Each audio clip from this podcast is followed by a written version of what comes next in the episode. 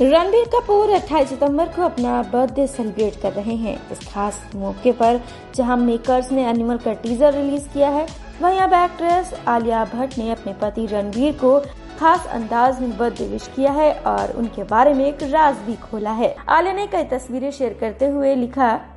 my love my best friend मुझे सबसे खुशी देने वाले शख्स जैसा कि आप मेरे बगल में बैठकर अपने सीक्रेट इंस्टाग्राम अकाउंट से इस कैप्शन को पढ़ेंगे मुझे सिर्फ इतना कहना है कि हैप्पी बर्थडे बेबी आपने हर चीज को मैजिकल बना दिया है